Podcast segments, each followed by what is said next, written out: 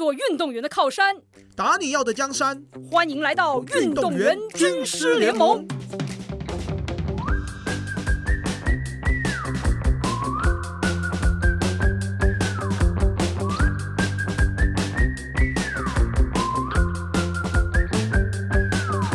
因为我们这是第一次聊这件事情嘛，所以我想说看看，就是说我这样分享后，你对于就是像我刚刚讲的田径的竞技运动员去观察对手做出选择，跟在市民跑者哦，他比较是观察自己做出选择。嗯，因为我觉得就像前面讲的吧，因为很多道理是相通的。确实，我们是第一次聊这个事情，但我觉得很好玩。就像所有的运动项目一样，开始的时候其实你就先专注做好自己的事情，但是当你进入竞技的层面，就所谓竞技就会有先后嘛，对不对？或输赢嘛，那个都是相对的，所以你就会跟其他人有关联。然后这个东西就会回到你是不是准备好把自己的事情能顾好之后，然后去。考虑到其他人的动态，然后去调节自己，然后在兼顾这个情况之下去做反应，这个让我很想 直接想到一个很好玩，也有点跳痛了。呃，就像很多人，比方说你有打德州扑克、打麻将，一开始你初学者，你就要先懂规则，对不对？你要先搞清楚规则，我知道怎么去打这个牌，怎么吃这个牌，怎么吃，怎么打，怎么胡，对不对？那但是当你打到一定程度之后，你就会开始说，哎，你开始搞清楚自己到底要听什么，怎么听比较合理之外，你开始会去注意你的对手他在听什么，你可能会在算牌，或者是你有在去注意他的一个习惯，或者说他拿到好牌的时候他的。五官细节的这种释放出，甚至是你刚刚说的呼吸节奏有没有改变？那我可以从观察近距离的观察他们的这种变化，然后去作为我去接收这个讯息，然后我再去判断。我在选择的时候，我除了考虑我自己的情况，因为很多时候是相对的，我就可以去把他的这种情况也纳入我的考虑。所以这个东西其实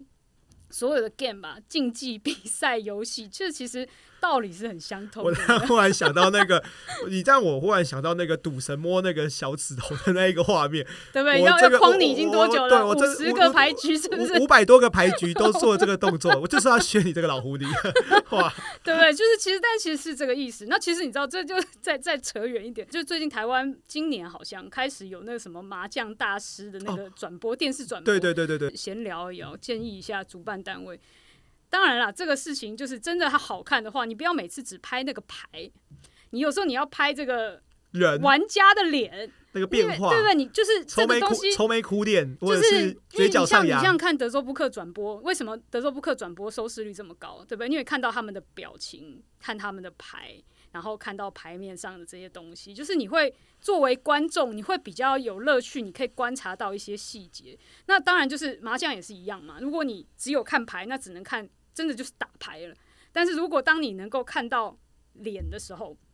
其实你可以观察这个人的一些习惯跟反应，这种微表情其实蛮有趣。那当然就是这个东西放在电视上面，就大家都可以去分析研究了。但是这只是题外话而已，真的就是说。这些线索都是对于竞技者很重要的。那除了你自己要做好，把自己最好的那个做好之外，管理好自己能做的部分之外，诶，你当你观察对手、了解对手，而且甚至同步，就像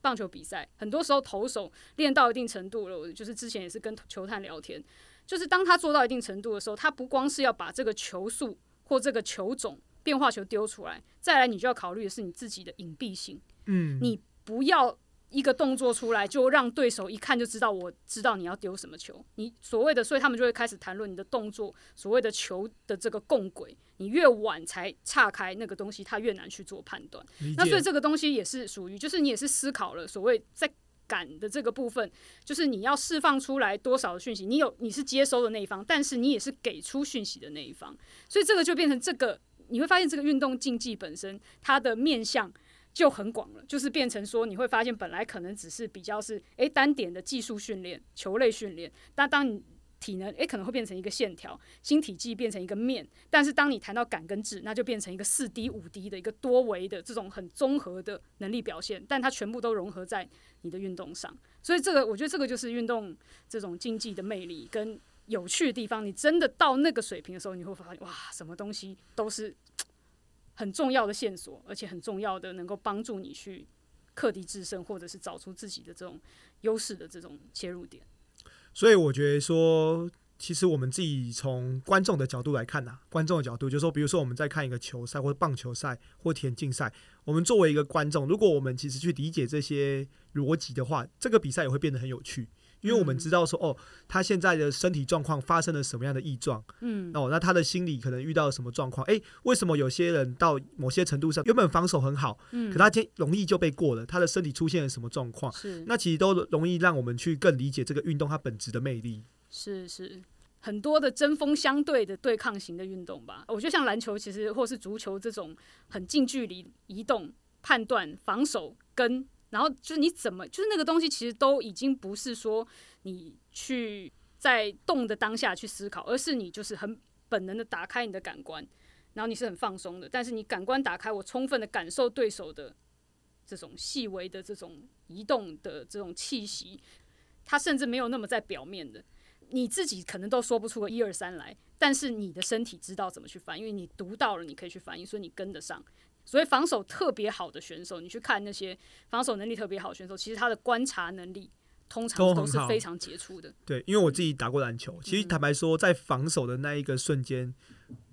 思考反而变少，反而是很本能的，就是我我就是感觉你要往右边，我就会身体自然的就往右边去守住你的那个路，是，然后忽然发现你好像要转身了，就身体就有个本能反应的去，我要赶快绕道往左边。其实都不是说往哦我要往左边，而是一个反应就过去了。你是充分的感受你的对手，所以这感的这个重要性是非常重要。但是很遗憾的就是说，这个也顺带一提啊，因为我觉得这也是观察到现在因为手机的使用，还有很多时候大家已经不再去善用我们的某些感官，因为想你在看手机的时候，对不对？我们通常在场上。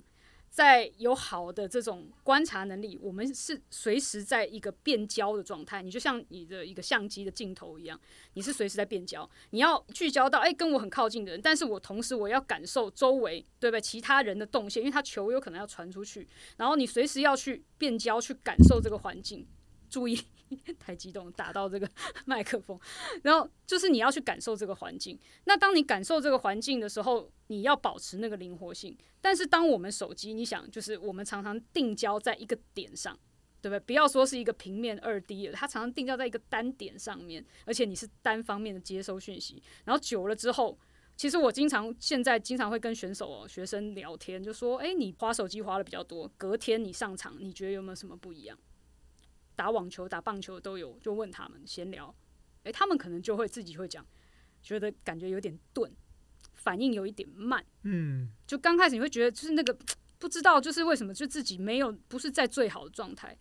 那因为那个东西其实就是它给你身体是留下一些东西的，因为你定焦在那个东西特别久，然后你再去睡觉，也许你的睡眠品质也不是那么好，而且你睡前的那种那种状态，我不知道你自己有没有这样类型的体会，就是说当你因为你自己也在创业，你很多时候你要手机处理事情，对不对？对。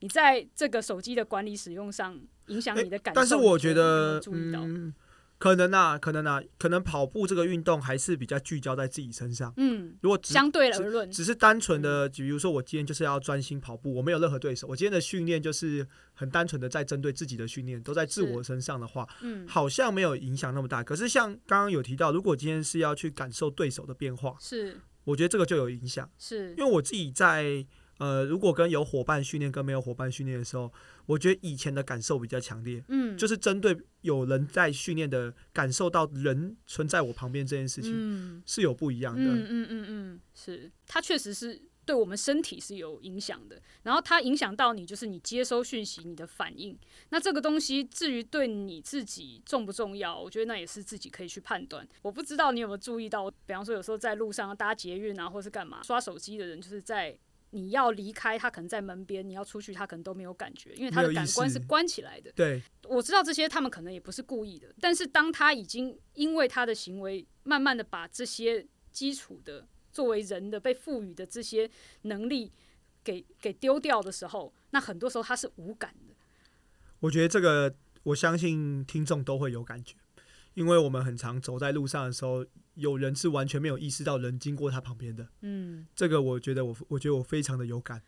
是，那所以这个事情就会变成说，如果我们长时间没有去打开自己的开关，这个是我觉得我这几个月很常去提醒我的学生，就是打开自己开关，打开你的感官，去接收、去感受很多东西。当你打开的时候，你会发现，诶，很多事情我之前是无感的，或是我不知道的，但是他现在当我感受到了，我体会到了之后，我的这种敏锐度，其实。就是慢慢的在提高，然后你这次注意到这个事情，你也许下一次又注意到更多东西。就比方说很好玩，就有时候在跟选手聊棒球的手背，然后他们就说：“哎，手背怎么样去做可以更好嘛？”那当然我不是技术教练，对不对？我不去聊技术的东西，但是我会问他们说：“他说，哎，他容易有失误。”那我会问他说：“那每一次的手背的这种准备，你是不是做好了准备？比方说你什么时候开始要准备？”哦，比方说他们就会说，哦，投手 settle 的时候，就是说投手准备要投球的时候，所以他们实际是要准备好要去这个注意到在本垒板发生的这个事情。那有时候我就问他们说，那你有哪些感官会接收到这个在本垒板发生的事情？那大家可能就会说眼睛啊这种比较直接一点。然后我就说，那你听得到吗？诶，有的人就会说，嗯，有声音吗？我说，诶。你试试看，你下一次你注意耳朵打开，你去感受一下，尤其你在内野的时候，你会不会听得到击球的？它是扎实的击球，还是削到击球，还是它是从上面切还是下面切，擦到的，或者是触及的、泄力的？所以这个东西就变成说，当你感官都打开之后，当它是一个扎实击球，如果它往你这个方向来，它的速度，对不对？它的这个劲道。跟那个所谓的切到的声音，诶，其实就会不太一样。那其实这个就是很直接，它是一个线索。你耳朵如果打开的话，你就会多一个判断的因素。你的身体会知道啊，因为你平常都在练球嘛，所以对于这个东西你是有一些好的能力的，只是你不见得能够一二三把它写出来、条列出来。但是当它发生的时候，你自己知道，你的身体会去做一些判断的。所以很多时候，你只要把这个机会给到你的身体，其实我们都有一些好的能力，只是说我们在现代的社会。我们因为生存跟这种避开危险的情况，跟就是以前远古时代不太一样，但是也是因为我们有一些好的这种本能跟这种接收讯息跟及时反应的能力，我们才能存活到现在嘛。那只是说现在可能大家就是太安全的状态之下，或者是说很容易封闭在一个手机里面，或者是被它制约之后，你可能很多东西比较可惜就会放掉。但是你真的去看那些优秀的顶尖的选手，他是很刻意在管理使用这件事情。然后知道怎么样让自己的感官可以充分的帮助自己去收集这些线索，就像就像你这个军队，就是你那些感官就是你的侦察兵。如果你的侦察兵非常强，其实你的队伍其实要有好的反应能力，其实这也是比较相应是呃比较自然一点的。哇，我们今天其实一聊了蛮多的，就是这两个月发生的事情啊。那刚刚一直有接收到这个讯息啊，我们讲的接收跟感官。那我们应该就是也要让观众来接收一下我们今年就是新一季的运动员军师联盟所要给大家带来的一些新气象。说到这个，我觉得就是也像说为什么做军师联盟这个节目，我们是选择音频，就是所谓的语音，没有选择画面。其实某种程度上，我自己啊个人，其实在做这个媒体的选择的时候，有点就是希望释放大家的眼睛，让自己眼睛休息，然后去专心的去听。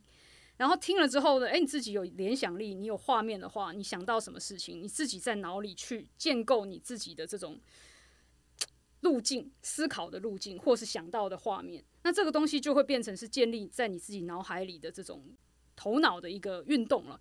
对，那但是如果说我们是给画面东西，大家很直接就会聚焦在我们两个的表情啊，或者是这种这种反应啊，各种。那当然那个是另外一种的诠释，但是我只是个人在做这个节目的时候吧，就觉得因为现在大家已经花很多时间在看 video 或是 short video 短的 video，所以这些东西其实